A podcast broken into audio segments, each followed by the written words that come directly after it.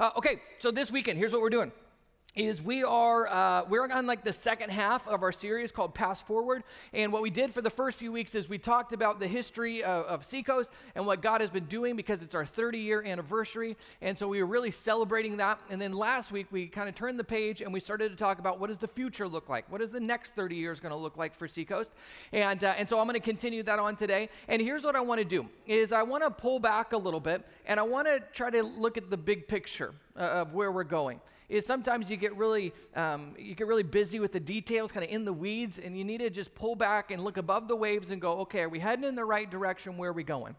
And so as i began to think about uh, about our church and the church in general and, and even um, in a broader context organizations and companies uh, i started to realize that they all have something in common Every good company or organization has something in common is that they see something in the world that is broken or that needs fixed or could be better, and then they go out and they try to come up with a solution to that problem. And so, if you think about some of the, the biggest companies in the world, that's what they've done. Is uh, take um, Steve Jobs and Apple. Is he wanted to create computers that are intuitive for the common man. They're way too technical, way too difficult. So he says, "I'm going to make this. I'm going to make this easy for everybody." And usually there's a visionary that leads this charge, as they say, here's how I can make the world a better place.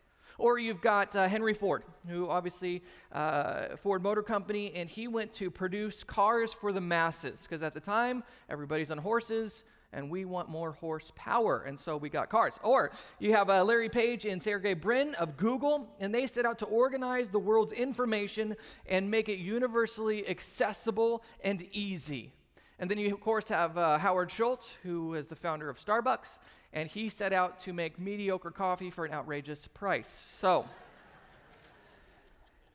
uh, if you look at the church, and not just like our church, but the church, the one that Jesus founded, um, he had a, a problem that he recognized in the world, and he set out to fix this. And it wasn't just a problem, it was actually the problem is we all look out at the world and we know that there's something broken, there's something not quite right. And we can point at all these different issues of what we think it might be, but Jesus comes along and he says those are actually just symptoms of the real issue. Is all the brokenness and all the death and decay and disease and conflict and all of that, are, they're bad and we need to address them, but you're never going to really fix what's wrong unless you identify what the root is, what, what, the, what the core problem is. And so the scripture says that the real issue is that um, there is not a problem out there, there is a problem in here. Is that the human heart is fundamentally flawed, that there is evil within us. No, this is not a popular, uh, a popular topic and not a popular solution or, or, or problem. Uh, to recognize is because we want to believe that we are good people who do bad things once in a while. But the scripture says mm, you're actually bad and you do good once in a while that there is something in your heart this evil and it explains why we see evil in every every uh, every government uh, every race every environment every socioeconomic class that we have seen it permeate every part of human history is because the problem is not out there the problem is in here. And the problem is so bad that it says that there is no way you and I can fix it that this, this issue, this disease, this thing called sin that is entered the world, which, by the way, we weren't designed to be like this. The, the scripture tells us that we were designed to um, be in a relationship with our Creator, with our Heavenly Father. And when we decided that we didn't want to follow Him, we didn't want to worship Him, in fact, we wanted to be in charge of our own destinies, what happened was we pushed ourselves away, we separated ourselves from God, and this thing called sin entered into the world. And sin is like this disease and it lives within the human heart and it's all throughout our, our world. And so when we separated from God, sin enters into the world, and the consequence of it is death. For the wages of sin is death. And it makes sense because if we pushed ourselves away from the creator of life, the author of life, when we pushed away from life, we really embraced death. And so now we see this world that is full of death and destruction and decay. But Jesus says, all right, if this is the problem, then I'm going to come and I'm going to fix it. The problem is that sin has separated you from God. You need to be reconciled to Him, and you can't do it yourself. There's no amount of good deeds you can do, there's nothing you can earn because you're the problem, you're the issue. You can't save yourself, you need a Savior. And so Jesus steps in, and He is God in, in human flesh, And he comes and he lives the life that all of us should have lived. The one that is fully submitted to uh, his heavenly Father, the one that is morally perfect, and the one that is deserving of praise and honor and glory. He lives that life that we should have lived. But instead of getting the reward that he deserves, he takes the punishment that we deserve. And so he trades our place. He says, You know what? I've lived the perfect life, but instead I'm going to take the punishment you deserve for, for your rebellion. And you are going to take the reward that I deserve, which is reconciliation, an eternal relationship with your heavenly Father, that you can be forgiven. And so he trades places with us. You might be thinking, there's no such thing as a free lunch. Well, what do I got to do? What, what, what do I got to earn? What it's going to cost me? Jesus says, You can't do anything to earn it, but here's what I want from you I want your life. I want your life. You have to hand over the keys to, of your life uh, to me. I want your entire world to revolve around me. I want you to worship me. I want you to listen to my teachings. I want you to see how I live. And I want you to become like me in the world. The scripture says that this is what a disciple is. A disciple is somebody who is a follower, an adherent, a pupil of Jesus, in which their whole life revolves around him. And so, as Jesus is, is walking through his three years of ministry, we see that he walks around, he does some miracles, he does some really great teachings, but he also invests a ton of time into these 12 guys. And he calls these 12 guys his disciples. He says, Okay, here's the deal. My job is to make you into followers of me and you're going to be like me in the rest of the world. And, and the big vision that I have to solve humanity's issue is we're going to take this thing global. Like, I got a vision and I got a plan in order to turn the world upside down, and it begins with you 12 guys. And you have to imagine if you're sitting there and you're listening to Jesus and you're one of the 12 guys, you're thinking, okay, so you're going to turn the world upside down through us. Just the 12 of us? Is that, that's the, ooh, that's a big game plan? One of them I'm not too sure about. Have you checked in with Judas lately? I think he's going off the rails a little bit. So, really, only 11 of us. He says, No, no, no, this is how I'm going to change the world. Is what we're going to do is pretty soon I'm going to go back to where I came from. I'm going to go back to heaven. And when I do that, I'm going to send you a helper. It's called the Holy Spirit. When the Holy Spirit comes, now it's your turn to take over. So, what I did with you guys, where you guys became disciples, I want you to do that with the rest of the world. In fact, I want you to take this message to the ends of the earth and make more and more disciples, more and more followers of me. And so, after I'm gone, it's your turn. It's up to you. And I want you to just keep making more and more and more disciples until one day I'll return and I'll, I'll finish what I, what I started. But until then, your job, go and make disciples. He says, and as you do that, as you come together as a group of disciples, you guys are going to be called the church. I go, church? What? I don't even, this is the first time he said it. What do you mean, church? Because church is just a, a, word that meant a gathering, an assembly. He goes, no, no, no, no. You guys are going to be the church. And it's going to be so powerful and so transformative that not even the gates of hell are going to be able to stop it. Are you ready to go? You guys are the church. And then on day one, just a small group of people gather together as the church. The Holy Spirit comes. They start giving this message to the world, and 3,000 people come to follow Jesus. It's begun. And for the last 2,000 years, this is what the church has been doing. It's been going out and it's been making disciples. And so that's what we're here to do. That's kind of the big picture is we want to make sure that we keep that in our sights because Jesus has given us a, a very clear why and a very clear what. But what gets interesting is when we start to talk about the how. The how is how are we going to make disciples? If that's what we're supposed to do, Jesus is our why and, and, discipleship is our what, then how do we do that? And to be honest, if you look through the scriptures, there's not a whole lot of insight into how we're supposed to do this. It's because Jesus has chosen to work through us. It's our responsibility to be able to figure out the how within our context. Because what works in Cypress may not work in China or Guatemala. And so we rely on God's guidance to show us how are we going to make disciples in our community, in our church. And so that's what we wrestle through as a church. And we're constantly evaluating is God, are we, are we doing what's right? Are, are, we, are we creating disciples here? And so we, uh, at Seacoast have come up with what uh, a few different ways that we, we really believe God has called us to make disciples. Now, I'm going to just highlight three really quick. Three are this there's processes, programs, and a place. Process, program, and a place. First one is a process. I, work, uh, I, I, met with a friend about a year ago who works for a large corporation, and I was asking him questions. You know, how, what makes this company successful? How are you guys able to scale to such a, a large uh, size? What are, the, what are the things that are in place? And he began to spell out some of the things that they do, and one of which was we have a process for everything step by step instructions of here's how you accomplish your goal.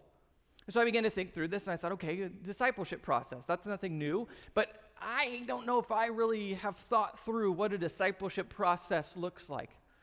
So I thought, okay, let's, let's go back to the scriptures. Let's start fresh. What was Jesus' discipleship process? How did he make disciples? And so I went in and I started looking at the patterns. And so the first thing I saw was he, invites them to come in, to come into a relationship with himself and, uh, and with the other disciples. So come into a relationship with me and with my community. Second thing he does is he builds them up. He says, okay, here's who I am. You gotta, you gotta learn to trust me. You gotta learn who I am. And you also gotta learn to love one another. The other guys that in their group, you gotta learn to love them. And so we build up our faith and we build up this community. And then he says, now you need to go out and you need to serve and you need to share this message. You need to go and you need to make more disciples. It's kind of like a process. And so I just said, maybe that's it. Seems pretty simple. And so it's three things. Uh, and we'll throw the slide up here if you're a visual learner. It's come in, build up, and go out. Super simple process. You come in, you come into a relationship with Jesus and, and his church. You get built up in the faith and in the community, and then you go out and you make more disciples. And it just continues to go over and over. There's not really an ending point, right? It's kind of like going to the gym. You don't go to the gym one week and go, I'm done. This is it. I have officially exercised all the parts of my body and I never have to go again. No, right? It's a constant, it's a cycle. It's constantly coming in and out and in and out. And that's what this looks like. And so we, we have this we have this process, and around this process, we've kind of developed programs. And programs are just ministries. And they're, they're ways to help us accomplish either one of these three things or do these three things for a specific age group or, or demographic. And so, for instance, if we, we were going to talk about building up, what kind of programs would we design in order to accomplish this goal? Well, it's pretty obvious. One of the big things that we do is rooted, because rooted is about building up your faith and building up this community. Or we've got things like step studies and open share groups and classes and moms together. And, and that's all about trying to build up your faith and build up this faith community. And the last thing is places. Is we want to try to provide places, design spaces and places in order to accomplish these three things. And so, uh, if you notice, let's take the first one. The first one is about coming in. And what we want to have here is a big open door where lots of people can hear about Jesus and they can become a part of this community and get to know us a little bit. And so we designed a building where lots and lots of people can come in. That's where you're at right now. This is a big building that says, Come in, enjoy, get to know us, and we want you to hear about Jesus. And so we try to design places and spaces to accomplish these three things as well. And it wasn't until I, I began thinking about this that I realized how important this last one was places and spaces where we gather. Because I know that the, the church is a gathering, it's a movement, it's the people, it's not a building. But that doesn't mean that where we meet is not important. Because I, I really do believe that God designed us in order to love where we live, where we're doing life. Because think about His creation. It's beautiful. It's, it's breathtaking. It's not boring. It's because He wants us to enjoy the places that we live, where we're doing life. And we know this is true. This is why, if you have a view or you live by the beach, it's going to be outrageously expensive because we love His creation. We love what He's created for us. And we try to replicate this. We try to do this in, in the retail spaces, in, in restaurants, in our own homes, and hotels. And we spend a ton of time and money and resources just trying to create beautiful spaces where we love to be. Space is also important because it helps us to develop our relationships. In 1989, Ray Oldenburg wrote a book called The Great Good Place. And in it, he talked about the importance of having a third place. So, if you're not familiar with the third place kind of terminology, you have the, your first place, which is your home. You have your second place, which is either work or school. And then there's this third place. And he says, in this third place is where you really develop community, where relationships happen, where you learn and you grow and you get to dialogue with other people. He says, if you want to have a healthy life and a healthy community, you need to find a third place. And we know intuitively this is true. We, we seek it out all the time. It's either on a sports field, it's in a coffee shop, it's in a bar, cheers. It's, you know, you think about it, we're all looking for a third place. The next generation is interesting because they've tried to create a third place virtually. The third place is uh, either online, social media, it could be a forum, it could be group text messages. but they've tried to create a third place where they don't have to do face to face meetings. And here's the issue all of those, no matter how well you do them, all of those are people looking to do life, and all they're finding is loneliness. I talked about it a couple weeks ago is there's an epidemic of loneliness within our culture, and it's getting worse. Is half of Americans feel that no one knows them well. And young people, their number one fear is loneliness, even above getting cancer. And so there is this epidemic of loneliness because people have stopped doing life together. They no longer are finding life but loneliness. And so that's kind of part of what we want to do is we want to create a place where life happens. We want to create a place for life where people can come into our community, into this place, and they can find life. John 10 10 says this, and this is Jesus speaking. He says, the, key, the thief comes only to steal and kill and destroy. I come that they may have life and have it to the full. Jesus says, if you want to find life, you got to come to me. And then he's put us, his church, in charge uh, of being a life giving community where people can come and they can find life. And so we know what the answer is to the loneliness. We know that the answer is the community that we belong to here, a life giving community. It also is a place where you can change your life. You can ask life's biggest questions in a day in which you're not supposed to ask that, you're not supposed to talk about that, it's too divisive. We come out and we say, Let's talk about it. Let's talk about it. I don't care where you're out on the issue. It's like tonight, let's talk about it. Let's talk about some of the most important issues. We're not afraid because we're going to do it in truth and in love. It's also a place to make sense of life, to deal with life's hurts and habits and hangups, and to discover your life's purpose. As we have hundreds of people coming here, going to our CR, our step studies, our open share, we got hundreds more going to, to Rooted and figuring out what God's calling them to do. It's, this is one of the very few places in this world in which you can discover what you were made for and start dealing with life stuff. And it's also just a place where we can do life together. You can make lifelong friends. We can celebrate each other's victories and we can comfort one another in the rough spots of life and the, the, image that comes to my mind when I think about doing life together over the long haul, building a place, a community where you can do life together, is the image of my grandfather. And I've shared this before. Is a few years ago when my grandfather passed away, we flew back to Oklahoma to go to his funeral, and afterward there was tons of people lined up to talk to us about my grandfather, and they said, you know, I've been doing life with your grandfather for like 50, 60 years is we started together uh, as, as young married couples in this group, and there's about a group of 50 or 60 of them. And we just said, we're going to do life together until the day that we die. And they did. They came together and they were all newlyweds, and then they all had kids at the same time, and then they went and got their kids and they raised them and they did careers. And this community was so tight. And this wasn't a small church, this was a big church, but as a group of people said, We're going to do this together. And, and they literally, like my grandfather, he turned down a promotion because it meant he was going to have to move to another city, and he wanted to continue to do life with these people. And so he said, I'll make less money as long as I get to stay and do life with these people. And it was amazing because at his funeral, it was just story after story after story. And then they came together and they would celebrate one another's life. And I thought, that's, that's what we want to create here, is we want to create a community in which people can do life together. I can imagine that SCG would become a hub for your life and, and for this community.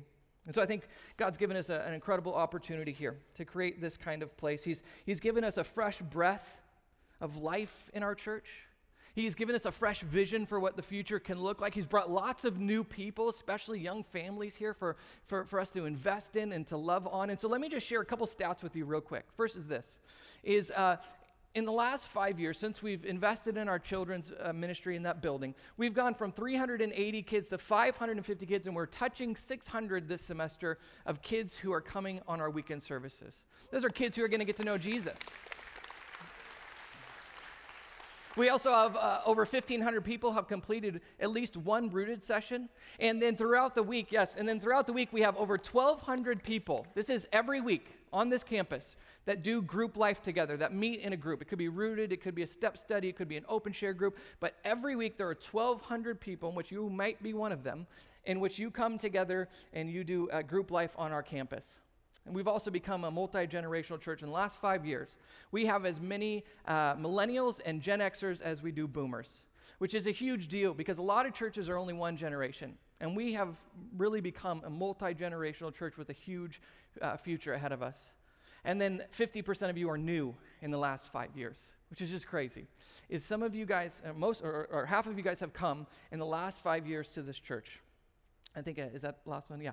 And so here's what I want to do is um, I want to talk about the opportunity that we have. And I'm going to invite Doyle up. And as he's coming up, let me just, let me just, this is what comes to my mind is it, it's crazy to me as a person with a young family that we get to walk onto a campus that is 17 acres, would be tens and tens and tens of millions of dollars to build these buildings, and the opportunity that we have of what could be in the future. Because here's the truth: is there's probably never going to be a campus like this again. There's not going to be a cam- in this area. The land is too expensive, three million plus dollars an acre.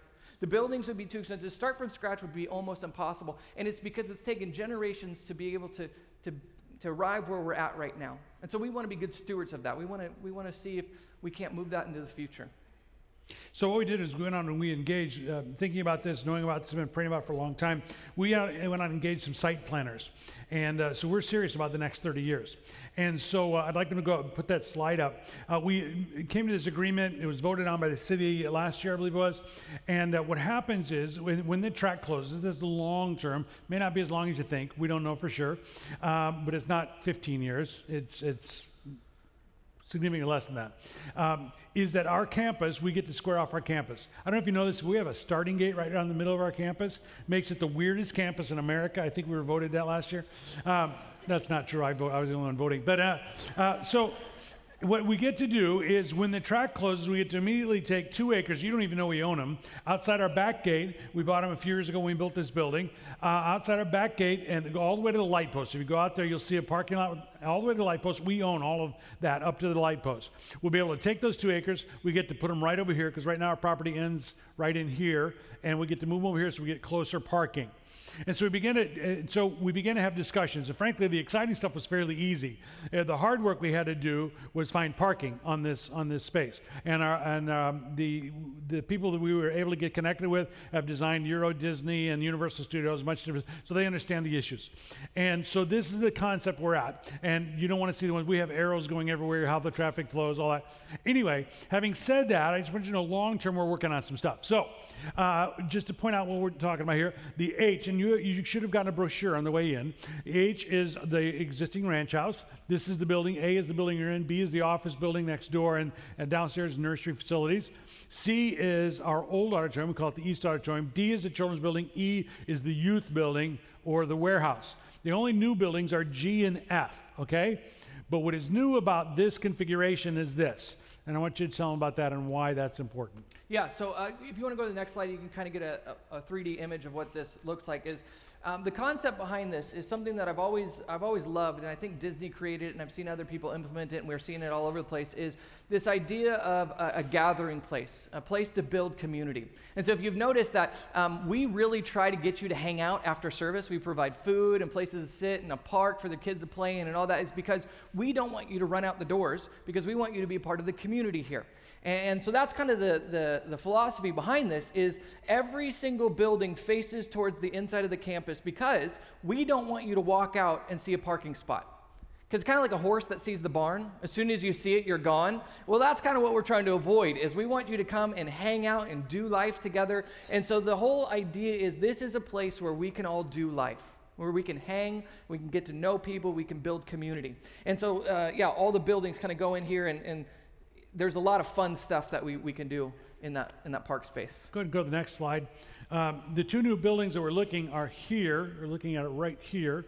And um, and it is a chapel and it is a cafe. There's a little breezeway between them. We may flip these, we may not. We haven't decided. This isn't a final. Remember, this long-term concept, but this is an idea. So what's interesting is the designers came back to us and they looked at our buildings. They're all tilt-up, industrial-looking buildings, and they came back with this glass front right here, and with and, and they had a they had a promenade going up here with water, and the tower reflects in the water, and it was all very you know sense of arrival. And, uh, and we showed it to millennials. They said, no, we want a traditional church. And we said, but a church doesn't go with our building, so we don't care. We want our kids getting married in a church. We're, and so it's kind of like, okay, we're going to build a church, I guess. So the chapel, whether it looks exactly like this or not, we don't know, but it will be a church. And and uh, of course we can have our, our uh, open Bible and stuff in there on the Sundays.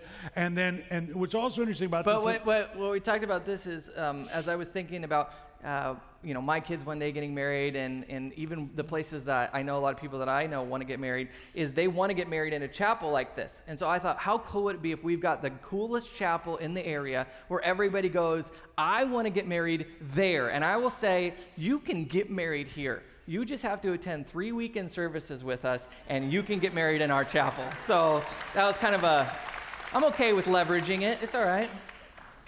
So if you did a wedding or you did a uh, you did a uh, even a, a, funeral, or we could actually maybe including this space down here, maybe kind of rope that off or set it aside so you could have the wedding, get the reception, uh, and all that kind of all in one set. We haven't had this ever, and so we're very excited about that possibility. But this is all kind of long term um, thinking. Now let's go to the next slide, and I'll show you a couple of interesting things. Now yeah, if it's all going to face here, you currently come in through here. So what we would do is extend, I don't know if this is a good representation, but the idea is right, extend our lobby outside around to this side of the building. And then you would not only enter through there, you could enter through here. We might add a door or two here. So then the lobby comes all the way around. So then it also faces inside. There probably, unlike this, there'll probably be a raised patio area that looks out over the green where the kids are playing and maybe some sandpit volleyball down for the youth, that kind of stuff. So we're just working and on that. that's always been part of the plan. That's why they built this big tower here. It's because we were hoping one day that we would be able to make that the main entrance. And so that, that would kind of give you a, a center point for us to, to, to enter in it. Yeah. So now, having said all of that, um, that's when the track closes. So we don't know when that is. Nobody knows. We, we, we keep our ears open. We don't have a clue. Well, we have this we have this deal already passed. At the, remember a couple years ago we said we wanted you guys, if you're a city of Cypress, to go and, and vote uh, in order to help you know some zoning stuff. Well, it passed, and so this is gonna happen one one day. Is this all this property will become ours at some point? So, uh, what we want to talk about now are some more immediate needs in, in advance of this.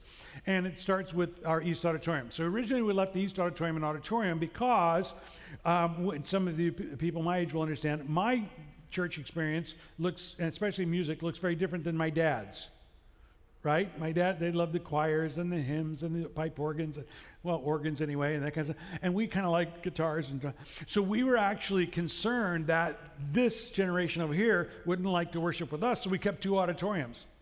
Well, it turns out they actually like hanging out with us. That's why uh, we never move out. That's why you stay on our, on our insurance forever. But anyway, right, we like you guys, um, man. Good people. And so it turns out we can get along and we can worship together. And we actually find it, this multi generational worship experience, actually a very positive thing.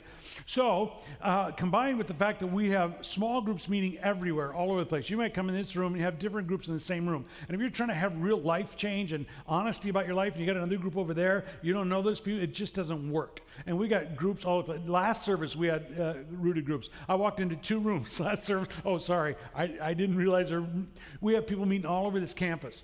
We want to give them a place to grow. All right? So remember, come in, which is here, build up. This would become the build up building. So, um, next slide, please. So, this is the building. Now, uh, go back to the last one.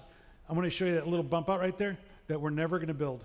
Anyway, there's a little bump out right there. And what the designer said, well, this building is now kind of in the corner. We need to draw it in. If we build this out, and then I found out how much it cost, yeah, okay. You write the check, we'll draw it in, but otherwise it ain't happening. So, anyway, so what we will do is put an entrance in here. All these windows probably won't happen either. But anyway, but we'll put an entrance in here, and I want you to tell them why. Yeah, so uh, this building, we're kind of calling the Community Life Center, and it's where we can build community. We can do life together. And we understand that a big part of doing life together, especially as we are um, ministering to a lot of families, is we want to create a place where your kids are going to love to be, as well as you and, and your groups. And so part of what we put in here is an entrance into um, a children's facility where right now we have a park that's right outside of this building. A playground. Or a p- playground, excuse me. And we want to do an indoor playground that is a flow through. So you can have an indoor, outdoor playground where your kids can be safe, they can hang out, they can have a, a great time. And here's the best part you don't have to hear them or see them, really. Okay? Yeah, yeah, amen, right? Okay, so if you go to the next uh, couple of the slides, um, we'll come back to this. Go ahead, and I just want to show this is kind of an inspiration picture of a church that we saw that did an indoor space in which um, the kids are going to be indoors, they're going to be safe, they're going to have a great time. And go to the next slide, uh, slide, and I get to sit out here and hang out, and they're in there, you know, which is just go, okay? Uh, and the idea is is we have tons of groups. Moms together meets here for example. We would love the moms to be able to hang out to be able to talk about life and know their kids are safe they're having a great time um, and they can check in on them if they need to but they're not going to be uh, running around and, and crazy. a mom could even look through the windows and see that the, the caregivers the children are there with the kids and see the kids and they're having a great time.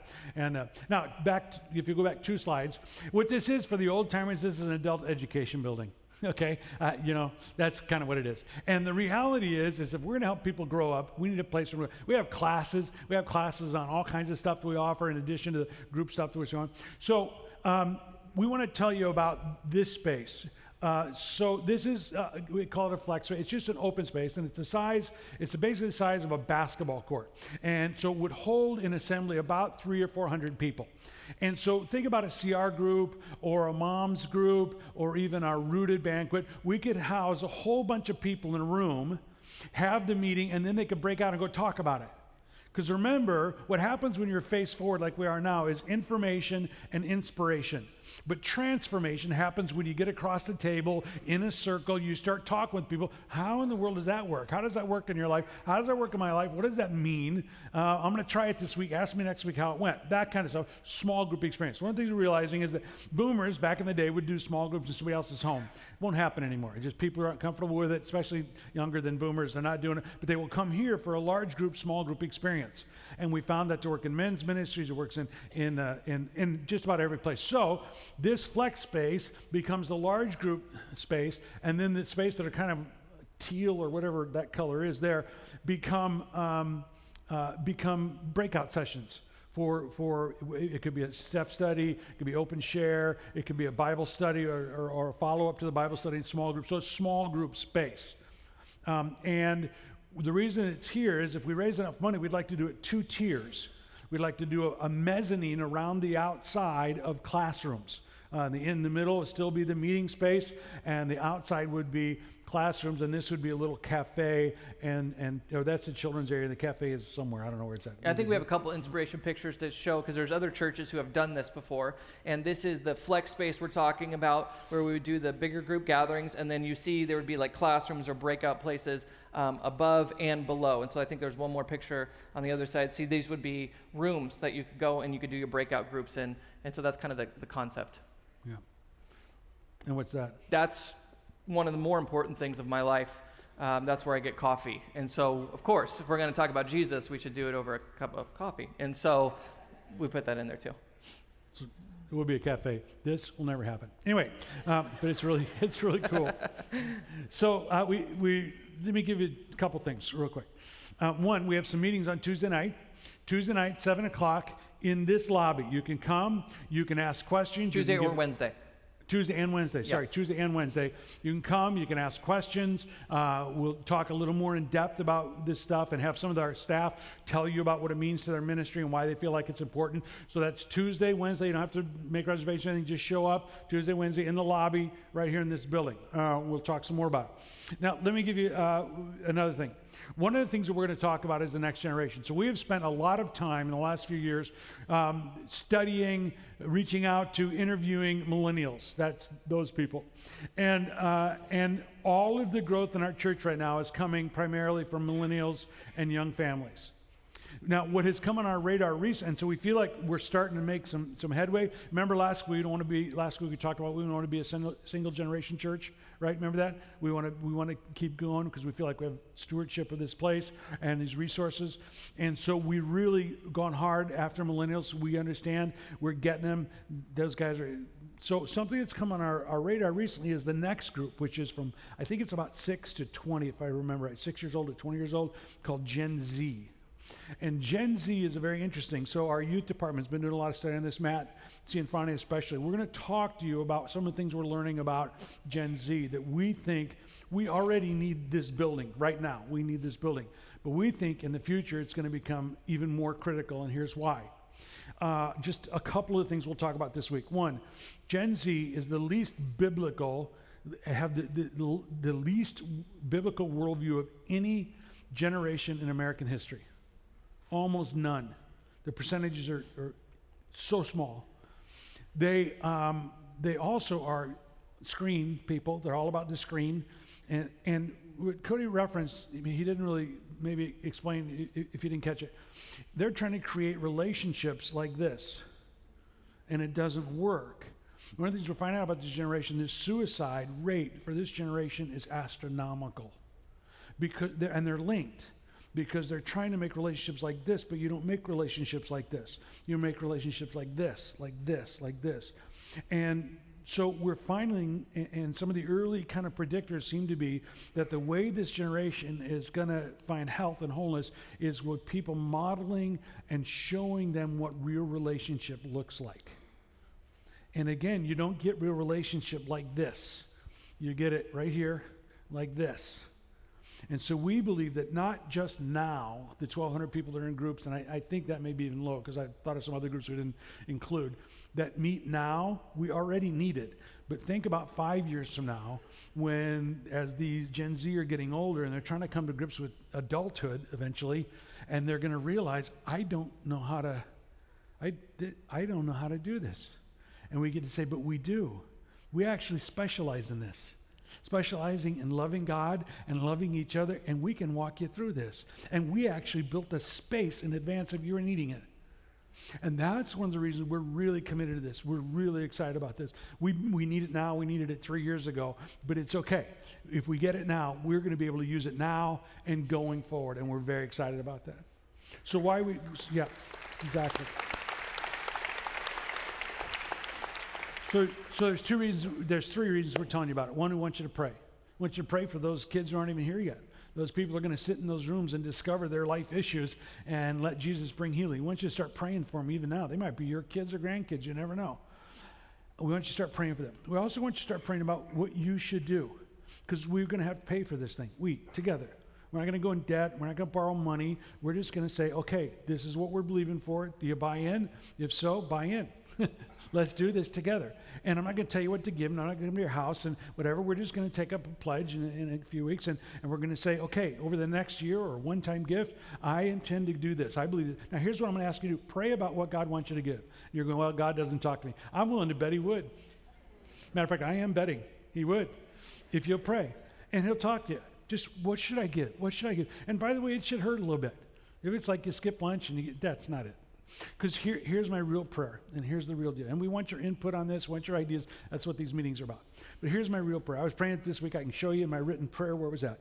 Lord, help us raise the money we need to make this happen. But more importantly, help people grow through this process.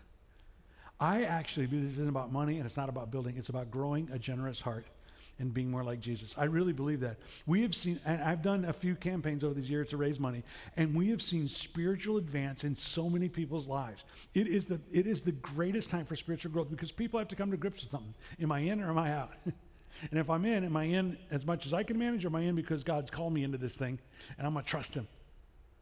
Because I can tell you, every time I, I, make one of these pledges, I, I write more than I think I can possibly give, but I feel like that's what God wants me to do. And I fulfilled every one of them, Connie and I together. And by the way, we'll talk a little bit about how that works. But, but Connie and I pray separately. We come together and we say, okay. And we always seem to match up. God always seems to say the same number to us. And it's not any formula, it's not something we can figure out. But we, we have bought in. And so I believe it's not just the amount you give. You need to give what's appropriate for you, what God tells you. It's that all of us are in.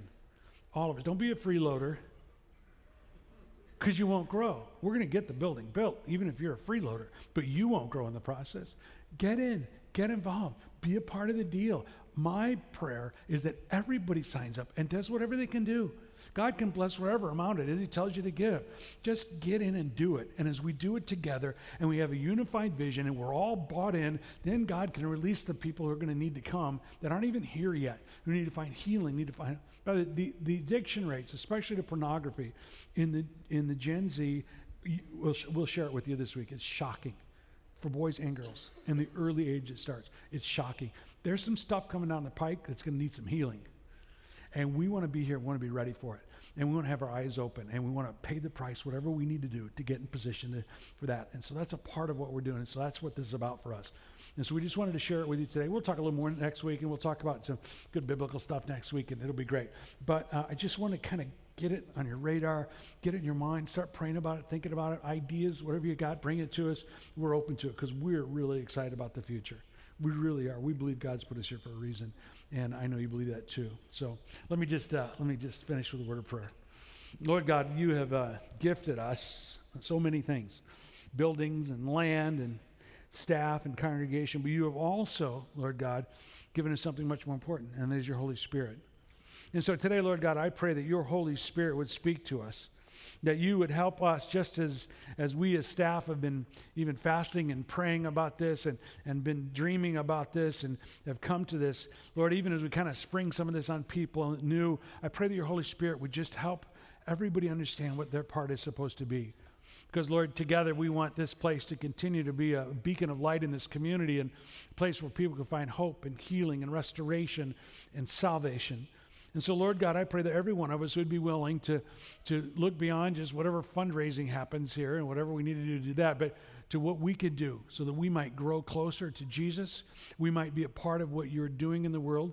And so, Lord, I thank you for these people who are generous and they're caring. And I ask that together you will do your work in us and, yes, through us. And we pray all this in Jesus' name. Amen.